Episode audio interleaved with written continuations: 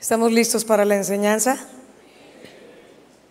Dentro del, del, marco del Congreso de Corazón de Adorador, la palabra que el Señor habla a mi corazón, el tema que vamos a, a compartir precisamente se llama Corazón de Adorador. Hemos estado expuestos en este tiempo a la palabra de Dios en estos días de una manera muy hermosa. Creo que el Señor ha sido muy claro hablando de aspectos específicos en nuestro corazón, ¿sí o no? Pero yo creo que el Señor todavía quiere hacer algo muy profundo antes de terminar este tiempo de la mañana. Yo quiero invitarte a que oremos juntos una vez más. Sabes, a Él le honra que siempre nosotros dependamos de Él y le busquemos para todo.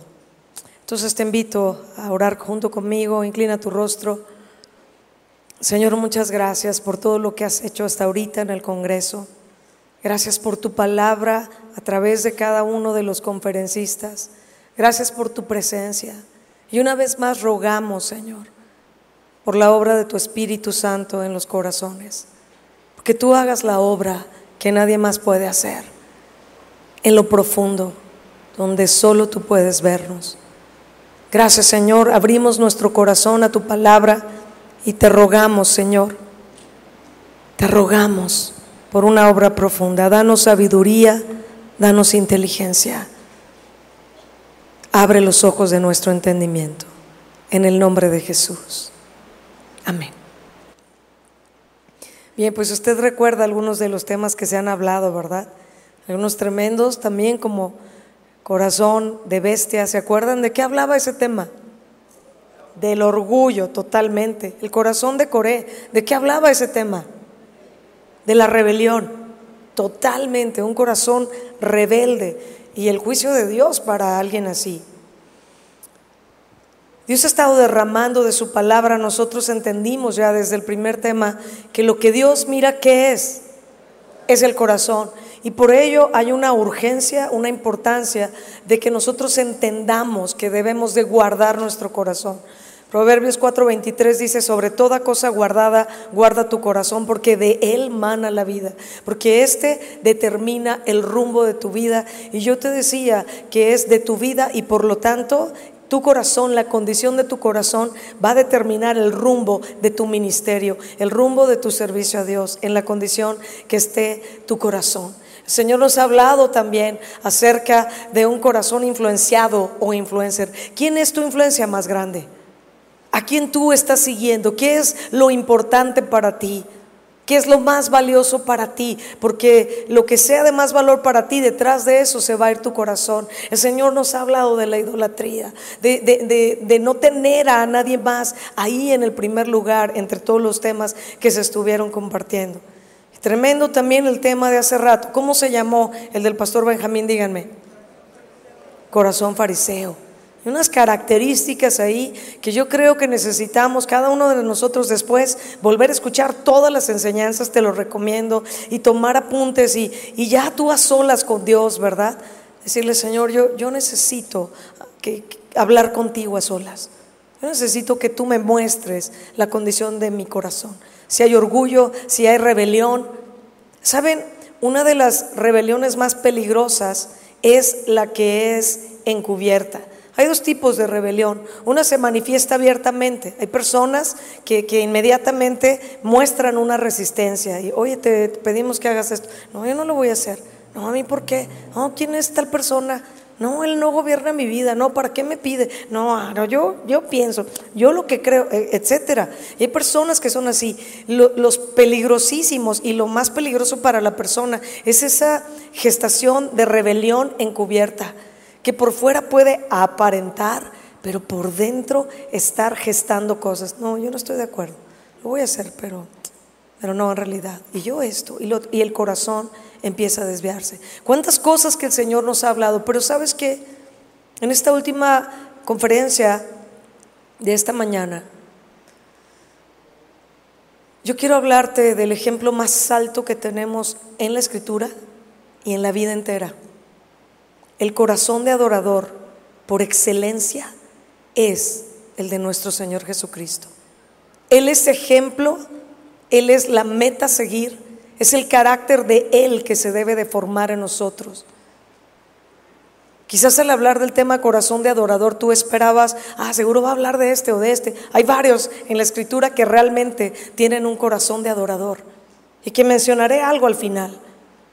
Pero el ejemplo más alto y que tú y yo necesitamos prestar atención es el ejemplo de Jesús. Y la verdad es que fue, difícil para mí resumir en algunos puntos porque es tanto cuando hablamos de Jesús, de su vida, de, todo lo que él hizo, de su ejemplo, de su carácter.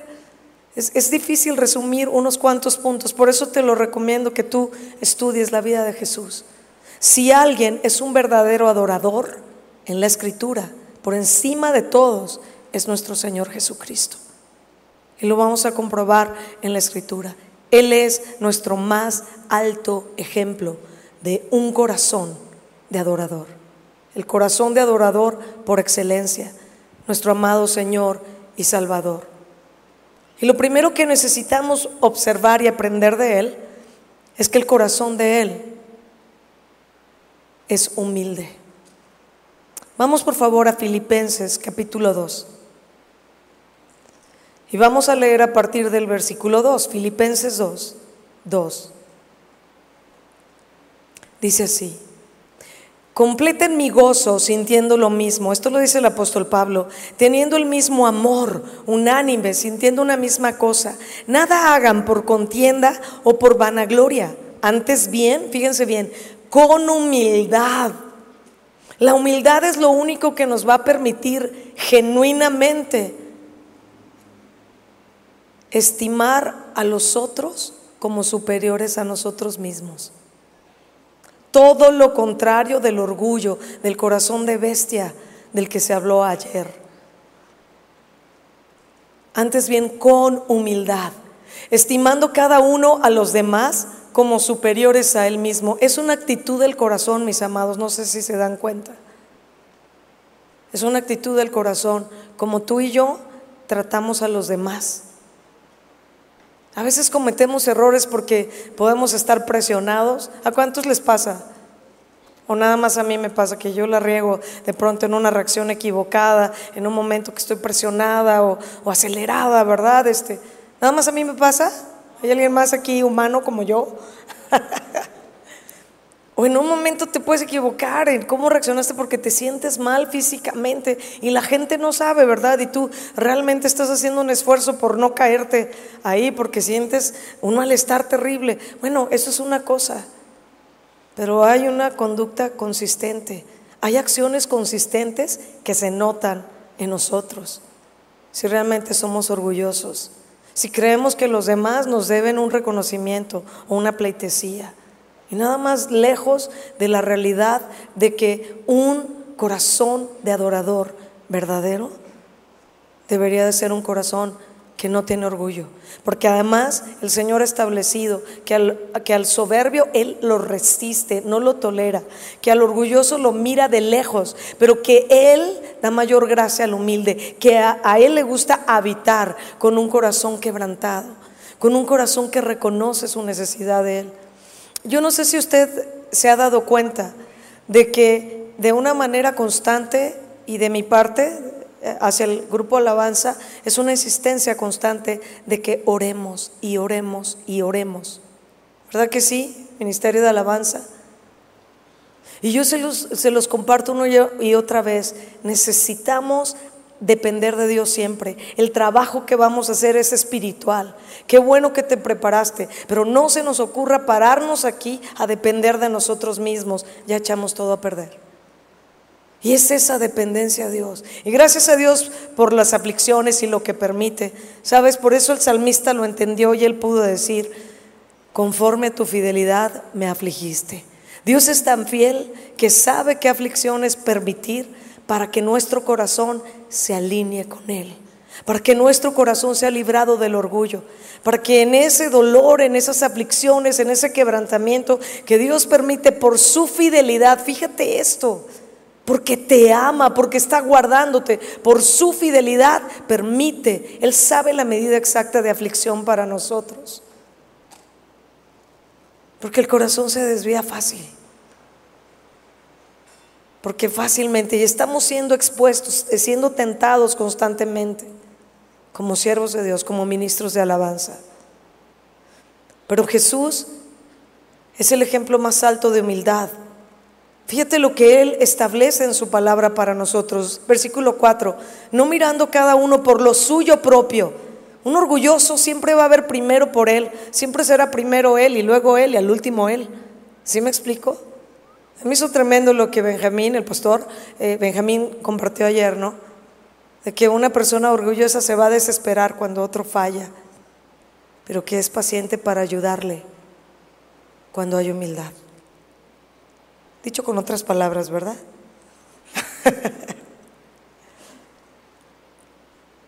no mirando cada uno por lo suyo sino cada cual también por lo de los otros. Haya pues en vosotros este sentir que hubo también en Cristo Jesús. ¿En quién fue este sentir? ¿Y quién es nuestro ejemplo en todo?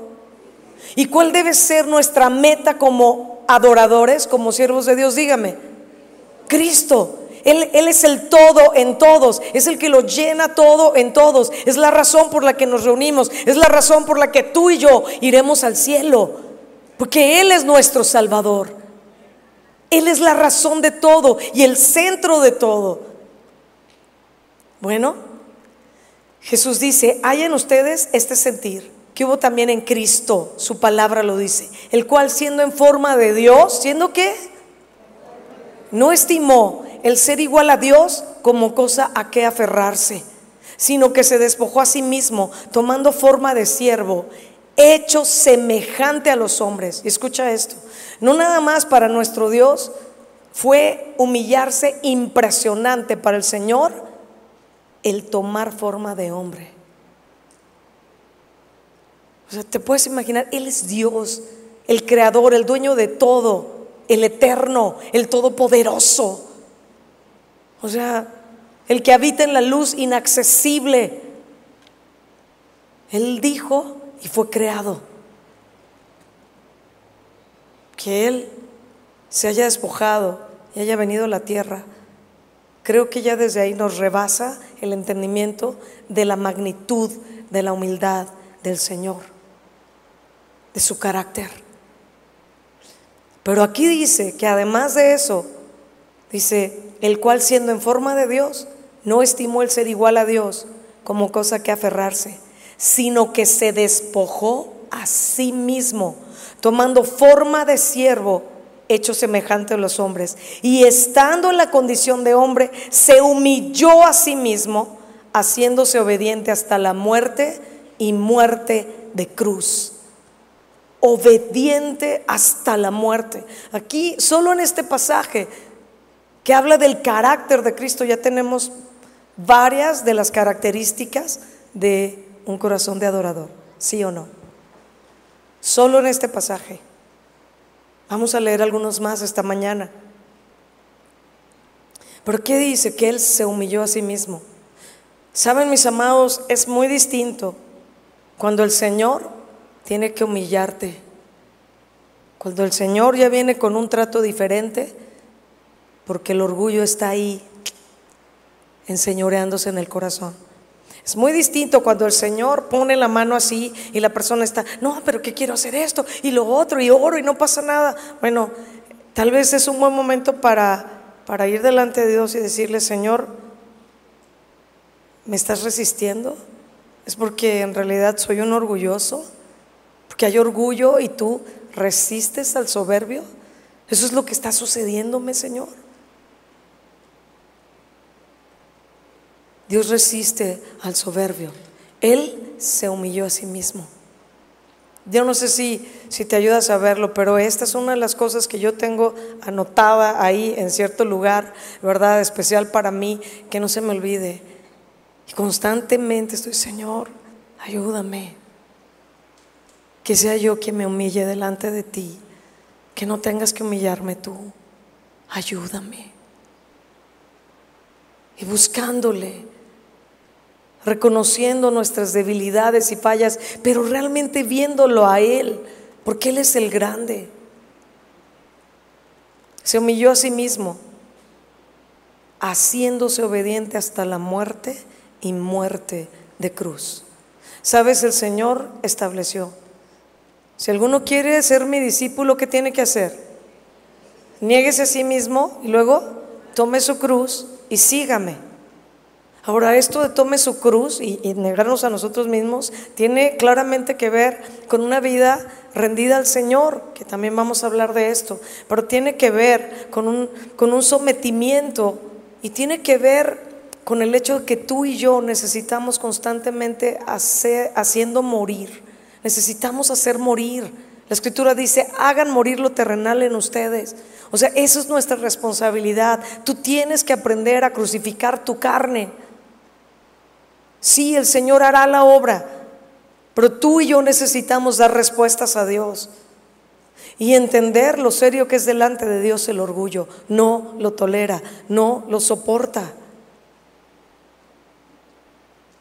Y ya hablaron de esto los, los pastores, ¿verdad? El pastor Chuy Olivares, el pastor Benjamín.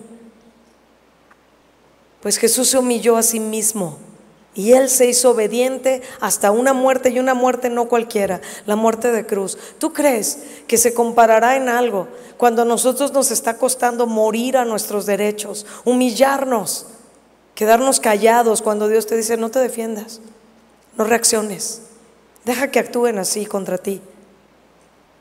¿Quién sabe de qué estoy hablando? ¿Ah? ¿Tú crees que, que se comparará? O sea, hasta vergüenza da decir comparar en algo. Que Él se humilló a sí mismo y se humilló hasta la muerte y una muerte de cruz. O sea, ¿tú crees que nuestro morir a ese día a día, el, morir a nuestros deseos, el morir a nuestros anhelos, el entregarle nuestra vida, decirle, voy a hacer lo que tú quieras, se compara a su negación, a su humillación? Necesitamos verlo a Él. Toda la adoración se trata de Él. Pues nuestro enfoque como ministros de alabanza tiene que ser Jesús. Tiene que ser el Señor en todas las áreas de nuestra vida.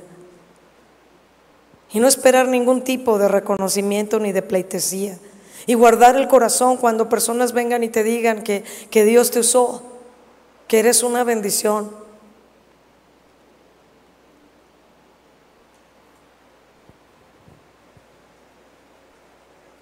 Estaba acordando de, no voy a decir el nombre, quizás hay varios aquí que van a, van a identificar a, esta hermana, ¿verdad? Es una, es una amiga que estimo, ¿verdad? Y en el, en el Señor.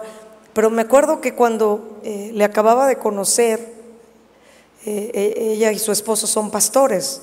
Y, y, me acuerdo que la primera vez que, que, vinieron a un congreso aquí, que yo estaba ministrando la alabanza, e, ella me dijo algo qué bonito te usa el Señor, ¿verdad? Y seguro ella va a saber quién es, quien me dijo esto. Y a mí nunca se me olvidó y dije, qué buena manera de reconocer a Dios usando la vida de personas. Porque luego hay otros que llegan y, no, qué tremendo, cantaste, no, cuando tocaste, cuando hiciste esto, no, hombre, los, los solos ahí de los instrumentos, oigan, no hagan eso.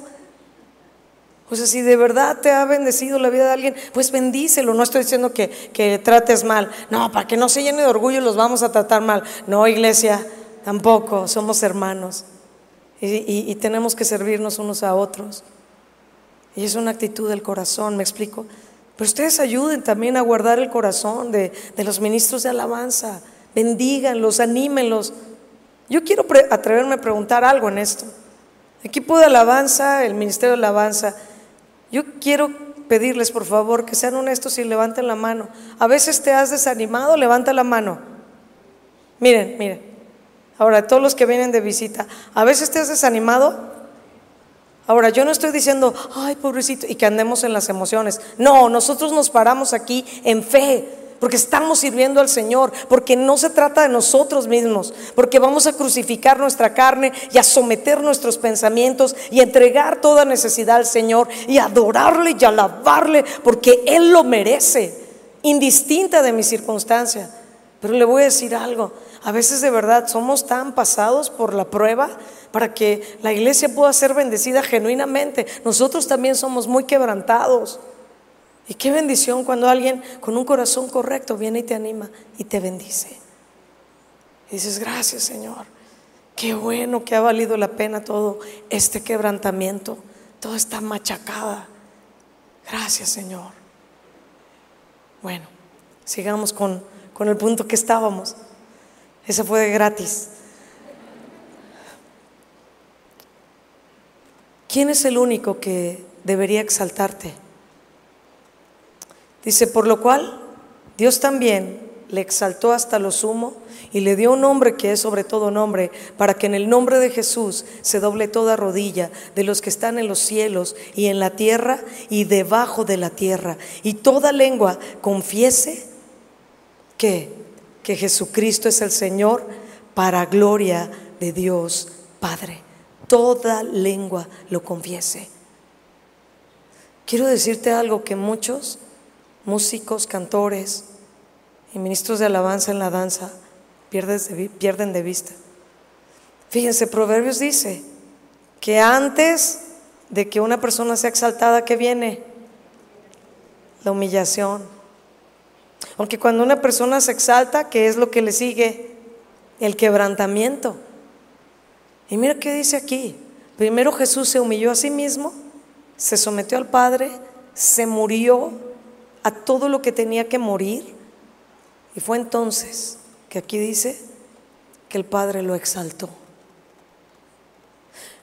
A lo que me refiero es que se les olvida, ministros de alabanza, que el que levanta es el Señor. Y quieren las cosas al revés. Quieren ser exaltados, quieren ser reconocidos, quieren que reconozcan su talento, etcétera, etcétera. Y Dios tiene que humillarlos. Pero ya se habló de eso.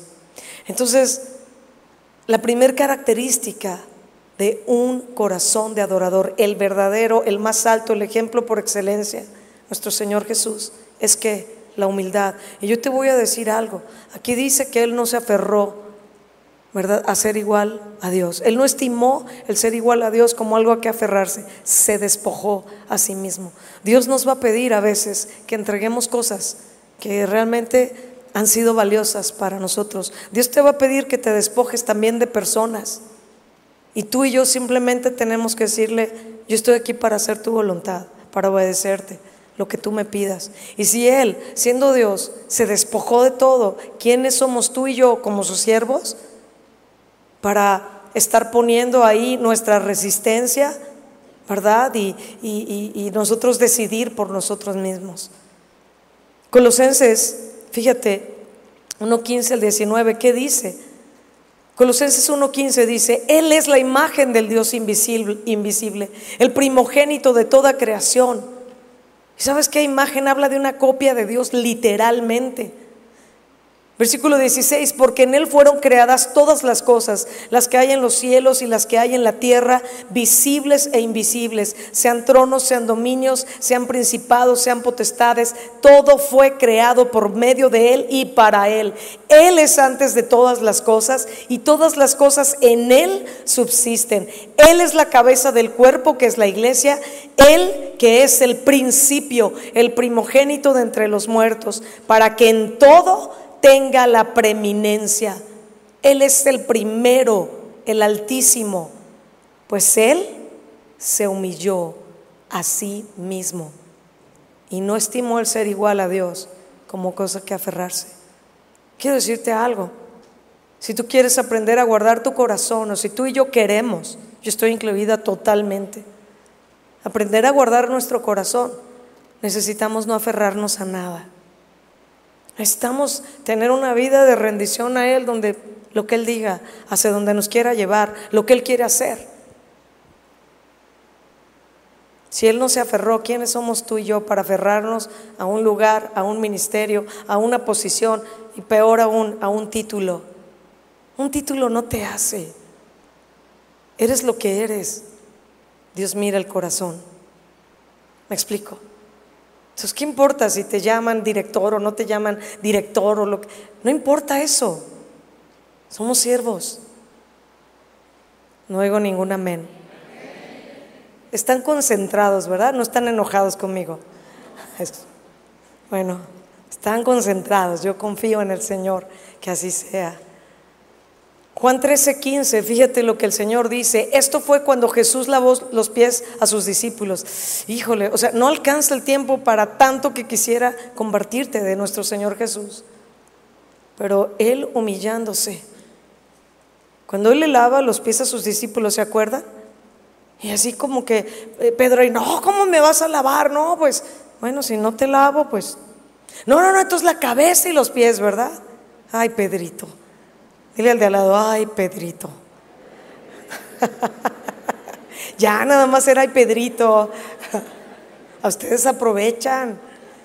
Se aprovechan de mi nobleza. No se creen. Pero ¿sabes qué? Después de que les lavó los pies, ¿qué les dice?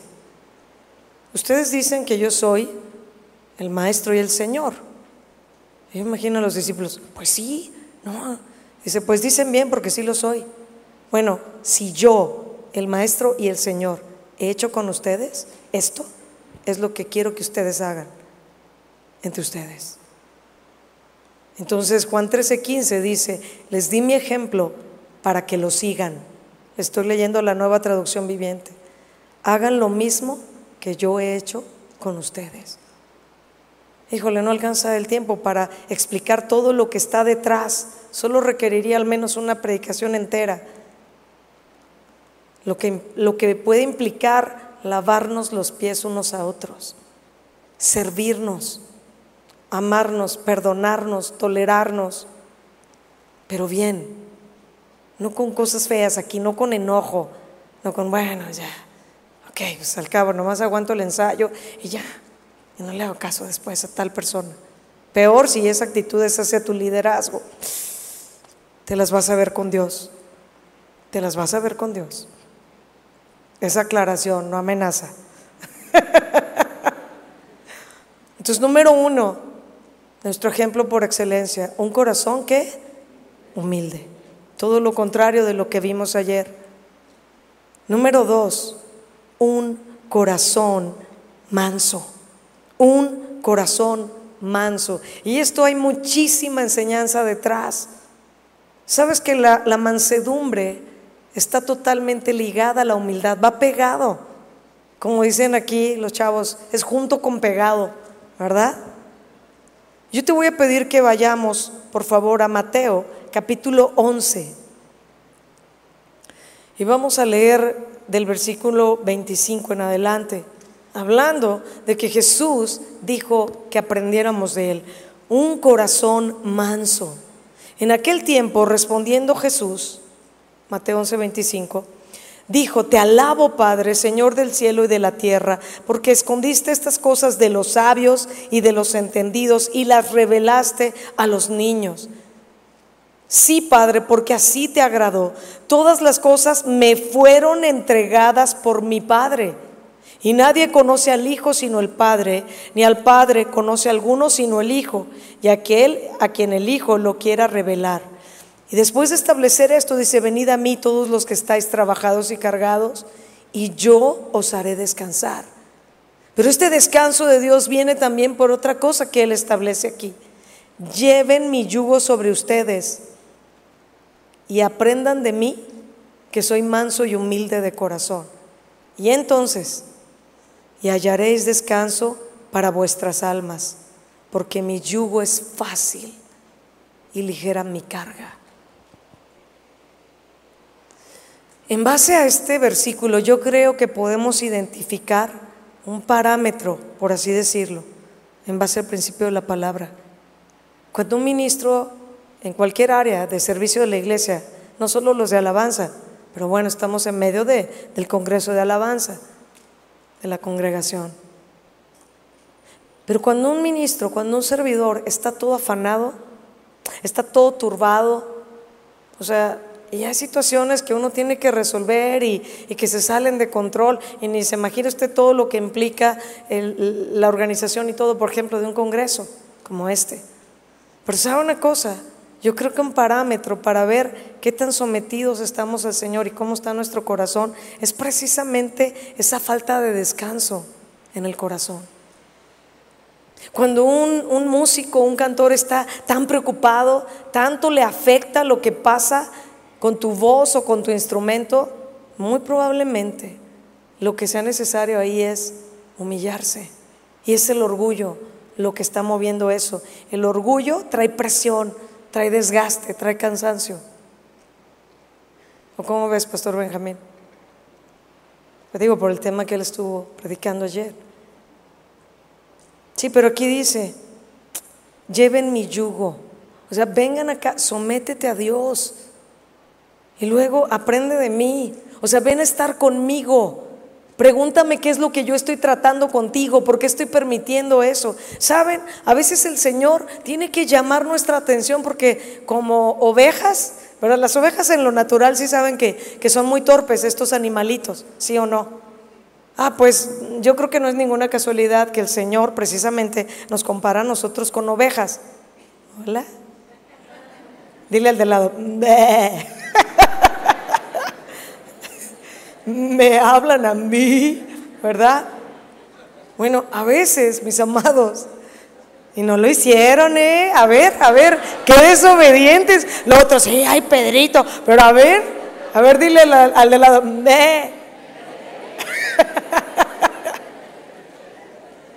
bueno, hasta ahí, hasta ahí. ¿Sabes una cosa? Tú y yo necesitamos venir al Señor, llevar su yugo, su carga. Los que estamos también en el ministerio sabemos que no es fácil el ministerio. Por eso la insistencia de buscar al Señor, de estar con Él, de orar, de poner en sus manos todo, de que Él realmente obre cada vez que nos reunimos. Deja que Él haga a través de ti. Sométete, humíllate, pregúntale, Señor, ¿por qué estás permitiendo esto? Les decía, somos como ovejas, a veces tan torpes, ¿no?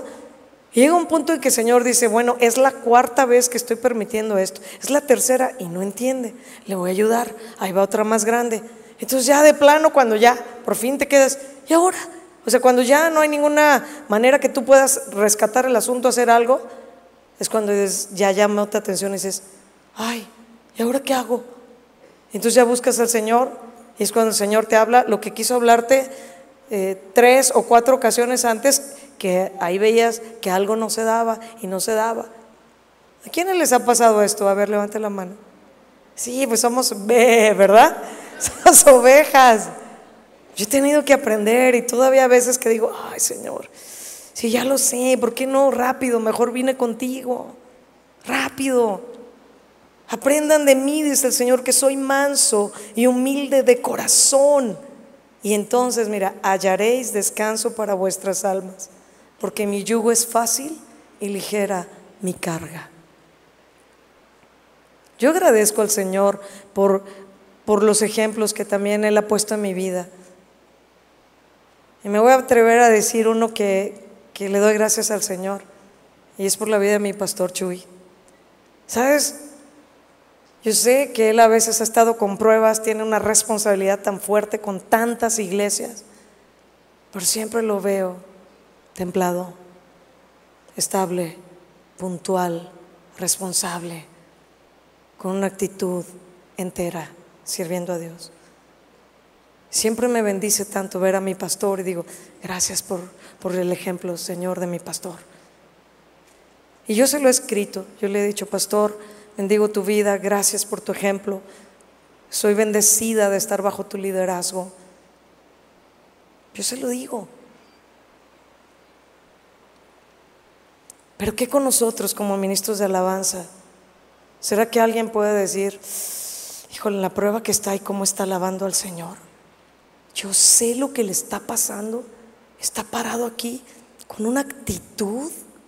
Miren, hay algunos de los integrantes del ministerio que a mí me han dado ejemplo, que, que me doblan el corazón y digo, Señor, bendícelo, bendícelo por su, por su compromiso y su disciplina y su obediencia, bendícelo.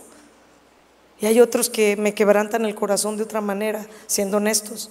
Y estoy, Señor, ayúdalo, bendícelo y ábrele los ojos y que se dé cuenta que se dé cuenta de sus actitudes y de su orgullo y de su resistencia a la autoridad y de cómo nos hace complicado el ministerio la forma como está actuando.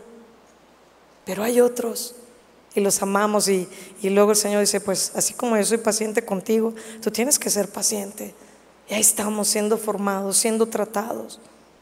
¿Tú crees que el título de, de, Moisés, de que él fue el hombre más manso sobre la tierra, o sea, fue nada más porque él así nació? No, ve el trato de Dios. Entonces algunos que tenemos el, el power, ¿verdad? Y el temperamento más intenso, los pedritos, ¿verdad? Pues el Señor tiene que pasarnos por mucho trato. Luego ya nos vamos amansando. Bueno, lo digo por mí, ¿verdad? Tal vez ustedes no, no han necesitado tanto como, como a veces yo. Pero saben, sobre todo esto, el Señor es el grande. Y es asombroso que Él decida, no que se atreva, porque Él sabe lo que somos, que Él decida llamarnos para que le sirvamos, que Él decida darnos oportunidades, que Él decida confiar en nosotros. ¡Wow! ¿No crees que esto merece un aplauso a Él? Señor, gracias. Gracias por confiar en nosotros. Gracias, Señor. Ahora, mis amados, quiero decirte algo importante del corazón manso. Aprendan de mí que soy manso y humilde. Sabes que una de las cosas en la definición bíblica de manso, de mansedumbre, habla de alguien que acepta la voluntad de Dios o que acepta las indicaciones sin reclamar, sin resistencia. Y eso está bien tremendo. ¿Cuántos hemos luchado a veces en cosas que Dios nos pide? Que Dios te dice, quiero que te vayas a vivir a tal parte. Bueno, conmigo lo ha hecho. Contigo seguramente también y serán otras cosas. Quiero que dejes esto. Ahora quiero que vayas para allá. Ahora quiero que me sirvas aquí. Y sabes, el Señor tiene que asegurarse que tú y yo, la actitud que vamos a tener de verdad, donde tú digas, te entrego esto, te lo devuelvo. Gracias por el tiempo que tú quisiste que yo hiciera esto, Señor. Pero no estar luchando lo contrario a esta mansedumbre, a un corazón manso, es un corazón que está todo el tiempo luchando, batallando, cuestionando, preguntando por qué. Es el que siempre tiene algo que decir, ¿verdad? Que decirle al líder. No, pero es que yo creo, no, es que yo pienso, es que a mí me gusta, no, es que... ¿Qué te digo?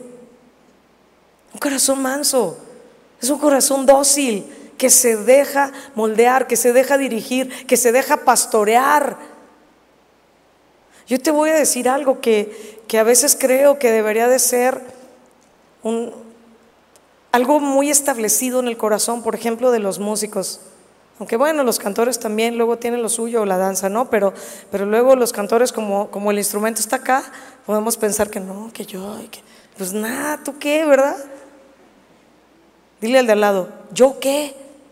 Ah, ya le ibas a decir, ¿tú qué? Ah, sí, somos, somos buenos para decirle al otro. No, dile, ¿yo qué? ¿Yo qué? ¿Qué somos, mis amados? Pero una de estas cosas que yo estaba meditando al, estar estudiando y, y, la predicación, digo, híjole Señor, qué tremendo sería que los músicos más talentosos que están en el Ministerio de Alabanza y que tal vez su propuesta de un arreglo y su criterio musical, y no digo tal vez, es bastante más alto que el mío, y gracias a Dios por eso, ¿verdad? Que, él también me ha permitido ayudarles, impulsar a otros, haberles dado clases o buscar las clases desde que estaban bien chiquitos en tu palabra cantaré. Pero hay quienes la verdad me rebasan. Pero digo, delante de Dios, ¿qué es lo importante? Digo, qué tremendo sería que de pronto yo le diga, oye, me gustaría que suene así. Ah, claro que sí. A ver, ahorita lo hacemos.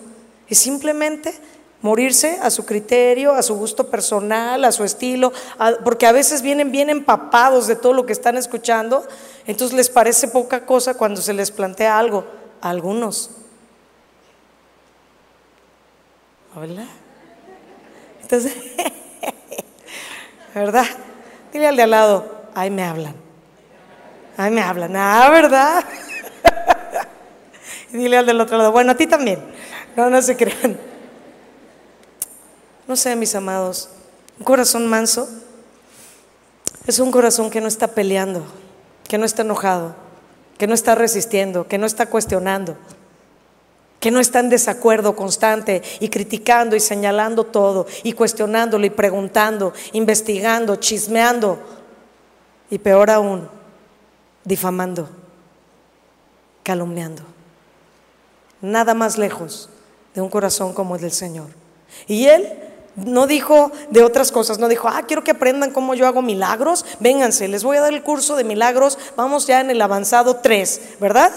Él no hizo eso con sus discípulos, le dijo, miren, en mi nombre. Y luego los que llegaron, no, hombre, en tu nombre se nos sujetaban los demonios. Y dice, sí, hombre, pues ya, cálmense, eso es normal. O sea, pues sí, o sea, es que eso no es lo que debería de, de movernos, sino qué quiere el Señor. Y él dijo, aprendan de mí que soy manso y humilde de corazón.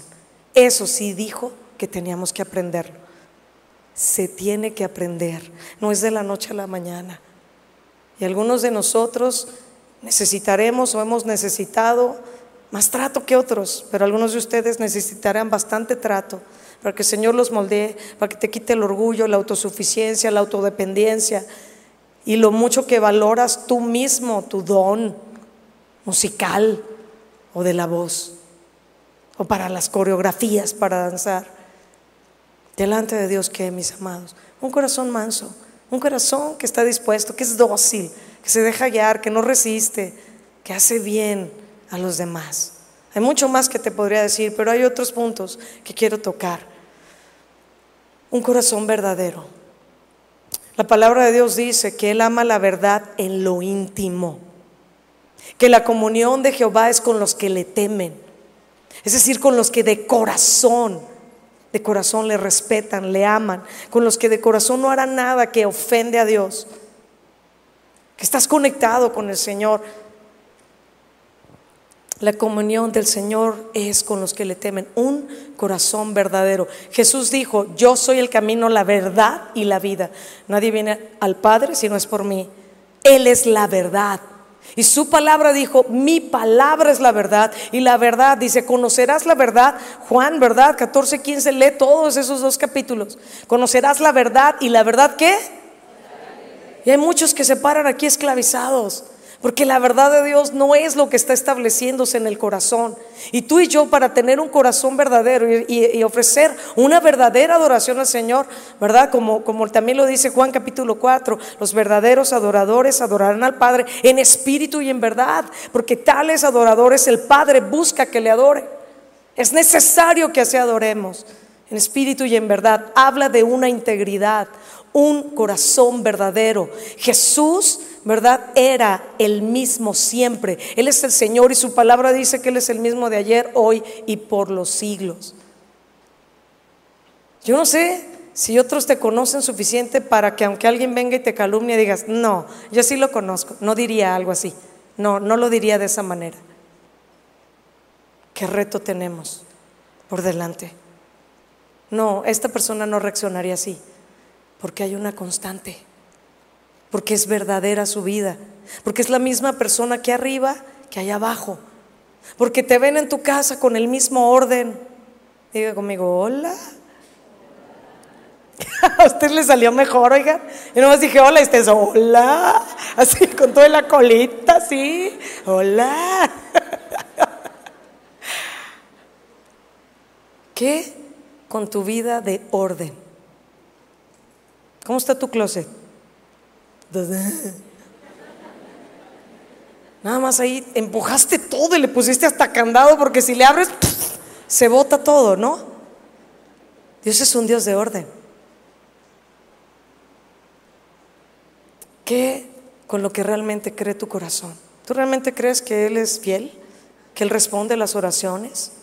Te paras aquí con un corazón lleno de fe a pesar de tus luchas y de tus debilidades y le adoras y le cantas y le exaltas porque Él lo merece y te olvidas de ti mismo y te niegas y te crucificas. A ti mismo crucificas tu carne y le das a Él la gloria y ves al Señor. Y otros ven al Señor brillar en ti cuando más mal te sentías, cuando todo te pasó. Pero el Señor se exalta. Un corazón verdadero no un corazón falso. La palabra de Dios dice, amemos con sinceridad, no, amemos, ¿verdad? No fingiendo, dice la escritura, el amor sea sin fingimiento. Qué triste que entre nosotros y entre compañeros del ministerio se finja un amor, se finja un respeto. Yo estoy diciendo que a veces no se luche y que algunos quizás somos más difíciles de que otros nos acepten, no lo sé. Pero la escritura es la escritura. Y él dice, ámense sin ser hipócritas, ámense sin estar fingiendo. No estés fingiendo que estás obedeciendo, no estés fingiendo que amas a tu compañero. Mejor ve delante de Dios y dile, Señor, yo reconozco la condición de mi corazón y yo necesito que me perdones. Y, no quiero esto en mi corazón, esto tan feo que estoy sintiendo no te honra y no lo quiero. Y Señor, ayúdame y dime cómo yo puedo hacer morir esto. Y no quiero sentir esto. Tienes que ser honesto delante de Dios, tienes que ir con integridad delante de Él. ¿Tú crees que Dios no sabe las luchas y todo lo que tú y yo traemos? A ver, dime. Él ve el corazón. Entonces necesitamos ser honestos, íntegros. Eso es lo que dice el Señor, ama la integridad de corazón. Él pesa los corazones y sabe de qué estamos llenos tú y yo. Y delante de Él, mis amados, no se puede aparentar. Aunque lo quieras hacer, Él sí sabe.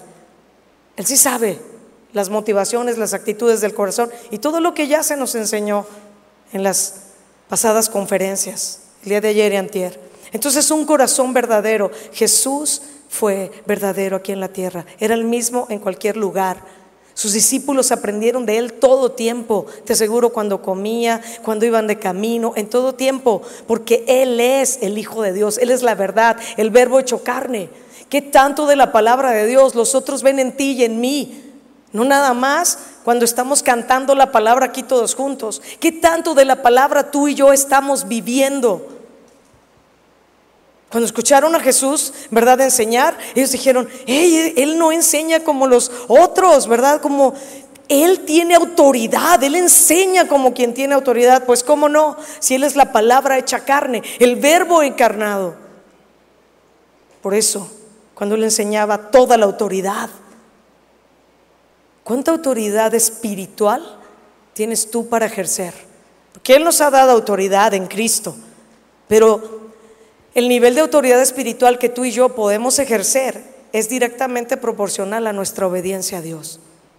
¿Qué tan sometido a la palabra estás? ¿Te paras realmente aquí a ministrar con una autoridad espiritual, con un respaldo de Dios, porque estás sometido a Dios, porque estás en obediencia, porque hay integridad? ¿O nada más ahí te acomodas con los demás para que no se note?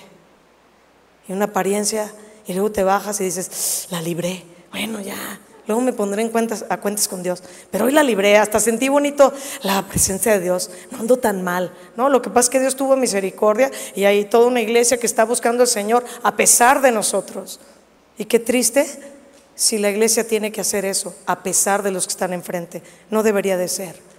Nosotros necesitamos aferrarnos al Señor y a su gracia para que realmente podamos ser un ejemplo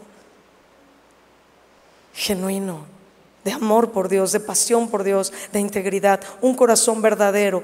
Cuarto aspecto de un verdadero adorador, un corazón de adorador, un, corazón obediente. Y es un corazón, ayer nuestro pastor estaba explicando, el corazón de la adoración, ¿cuál es, amados? La obediencia. Es un corazón obediente en todas las áreas de nuestra vida. Hace rato Benjamín estaba hablando puntualmente de esto. No separes todo lo demás de tu vida. Es uno solo tu corazón. No tienes cinco corazones, uno para el trabajo, uno para la escuela, uno para la casa, otro para la novia o el novio y otro para el ministerio. Hola. Debe ser la misma persona. Tu corazón delante de Dios, Él lo ve. ¿Tú crees que Él lo ve nada más cuando venimos aquí y le cantamos? Eso es un engaño de religiosidad. Él lo ve todo el tiempo. Y todo el tiempo necesitamos adorarle y honrarle y obedecerle y someternos. ¿Cuál es el corazón de la adoración? La obediencia. Entonces un corazón que realmente será un corazón de adorador es un corazón obediente en todas las áreas de mi vida. Fíjense lo que dijo Jesús en Juan 5:30. No puedo yo hacer nada por mí mismo.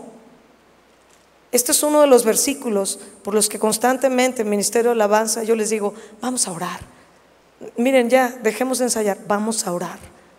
No puedo hacer nada por mí mismo. Según oigo, así juzgo. Y mi juicio es justo, porque no busco mi voluntad, sino la voluntad del que me envió, la del Padre. La voluntad del que me envió.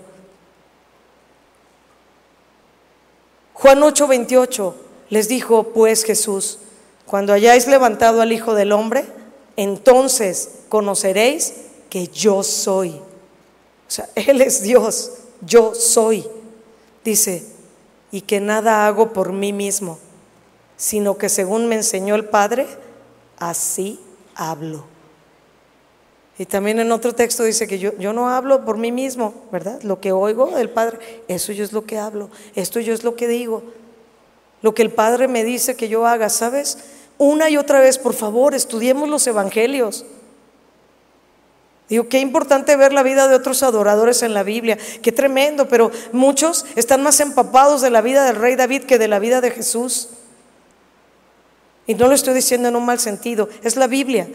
Pero tú y yo necesitamos amar a Jesús, conocer a Jesús, empaparnos de Él, adorar a Jesús, seguir a Jesús, obedecer a Jesús, imitar a Jesús.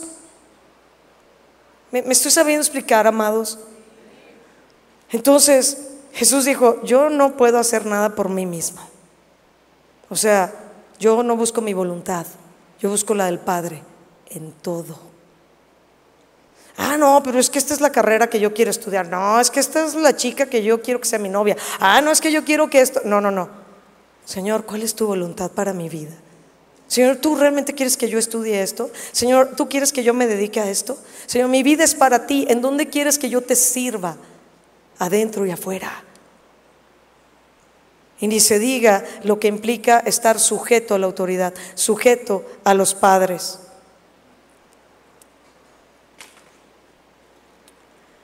Entonces, mis amados, necesitamos identificar esto, un corazón obediente. Y quiero terminar con un pasaje que es muy conocido por nosotros, pero donde creo que se resume todo lo del corazón de Jesús. Y es en el pasaje del Getsemaní. Yo quiero pedirte, por favor, que vayamos a Mateo capítulo 26.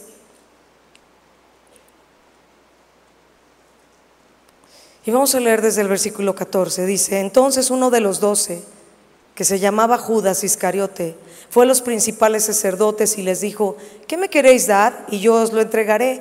Y ellos le asignaron 30 piezas de plata y desde entonces buscaba oportunidad para entregarle. Seguimos leyendo. El primer día de la fiesta de los panes sin levadura, vinieron los discípulos a Jesús diciéndole, ¿dónde quieres que preparemos para que comas la Pascua? Y él dijo, y de la ciudad a cierto hombre decirle, el maestro dice, mi tiempo está cerca, en tu casa celebraré la Pascua con mis discípulos. Y los discípulos hicieron como Jesús les mandó y prepararon la Pascua. Cuando llegó la noche, se sentó a la mesa con los doce y mientras comías, dijo, comían, dijo, de cierto os digo que uno de vosotros me va a entregar. Y entristecidos en gran manera comenzó cada uno de ellos a decirle, ¿soy yo, Señor? Entonces él respondiendo dijo, el que mete la mano conmigo en el plato, ese me va a entregar. A la verdad, el Hijo del Hombre va según está escrito en él, mas hay de aquel hombre por quien el Hijo del Hombre es entregado. Bueno le fuera a este hombre no haber nacido. Entonces respondiendo Judas, el que le entregaba, dijo, ¿soy yo maestro? Le dijo, tú lo has dicho. Y mientras comían, Tomó Jesús el pan y bendijo y lo partió y dio a sus discípulos. Y esto se conoce, ¿verdad? Como un pasaje donde Jesús estableció la Santa Cena. Y dijo, tomad, comed, esto es mi cuerpo. ¿Verdad? Y tomando la capa y habiendo dado gracias, les dijo, les dio diciendo, bebed de ella todos, porque esto es mi sangre del nuevo pacto, que por muchos es derramada para remisión de los pecados. Y os digo que desde ahora no beberé más de este fruto de la vid hasta aquel día en que lo beba nuevo con vosotros en el reino de mi Padre. Jesús sabía su llamado, su misión y sabía lo que tenía que hacer. Pero fíjate, aún así, vamos ahora sí. Después ahí tú ves en, los siguientes versículos cómo anunció la negación de Pedro, pero vámonos al versículo 36. Era un morir total para Jesús. Entonces llegó Jesús con ellos a un lugar que se llama Getsemaní y dijo a sus discípulos, sentaos aquí, entre tanto que voy ahí y qué. O sea, ¿qué es lo que más necesitamos tú y yo hacer? Ministros de alabanza, orar. Obviamente buscar la palabra, pero orar. Entonces dice, esténse aquí en lo que yo voy y oro. Tomando Pedro y a los dos hijos de Zebedeo, comenzó a entristecerse y a angustiarse en gran manera. Entonces Jesús le dijo, mi alma está muy triste hasta la muerte, quedaos aquí y velad conmigo. Yendo un poco adelante, se postró sobre su rostro orando y diciendo, se postró, adoración, sometimiento. Se postró sobre su rostro orando y diciendo, Padre mío, si es posible, pase de mí esta copa, pero no sea como yo quiero, sino como tú. Vino luego a sus discípulos y los halló durmiendo y dijo a Pedro, así que no habéis podido velar conmigo una hora.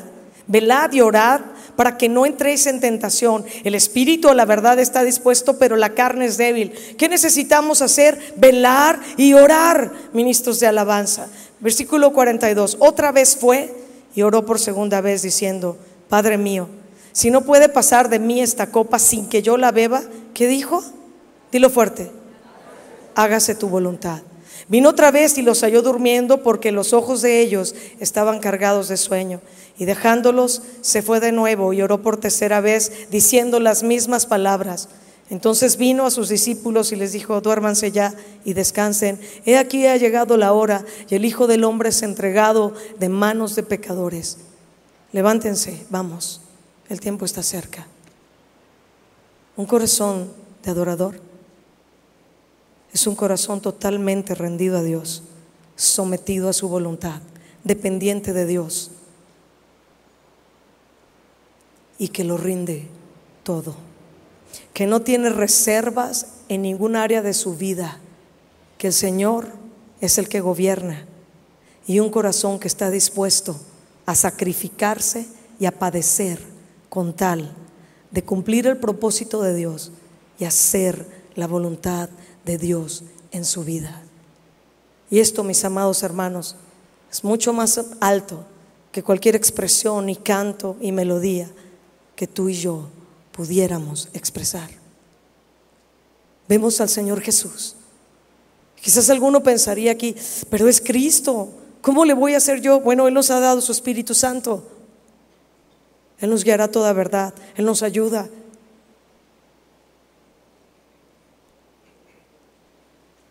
Yo quiero pedirte que oremos.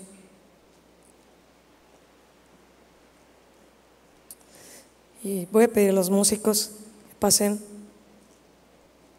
solamente unos instantes. Quiero invitarte a que tú y yo rindamos al Señor todo en nuestro corazón. Solo los músicos.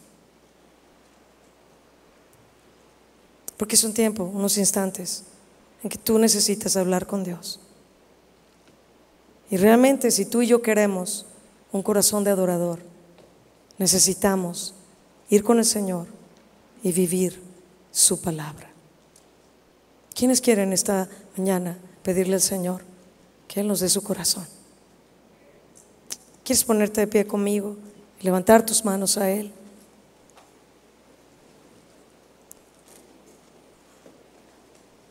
Cuando el corazón ha entendido y está dispuesto, no necesitamos de mucho tiempo, unos instantes verdaderos, para que tú y yo hoy le digamos, no como quiero yo, que es el clímax que podemos ver en el Getsemaní. Que no se haga mi voluntad, que se haga la tuya, que se haga tu voluntad en mi vida. Qué tristeza si tú te quisieras ir de aquí con todo lo mismo que llegaste. Hay que tomar decisiones. Señor, la melodía verdadera que tú quieres escuchar no tiene nada que ver con estar cantando, sino con un corazón rendido a ti. Habla unos instantes con el Señor, por favor. Habla unos instantes con el Señor. Y ríndele lo que le tengas que rendir.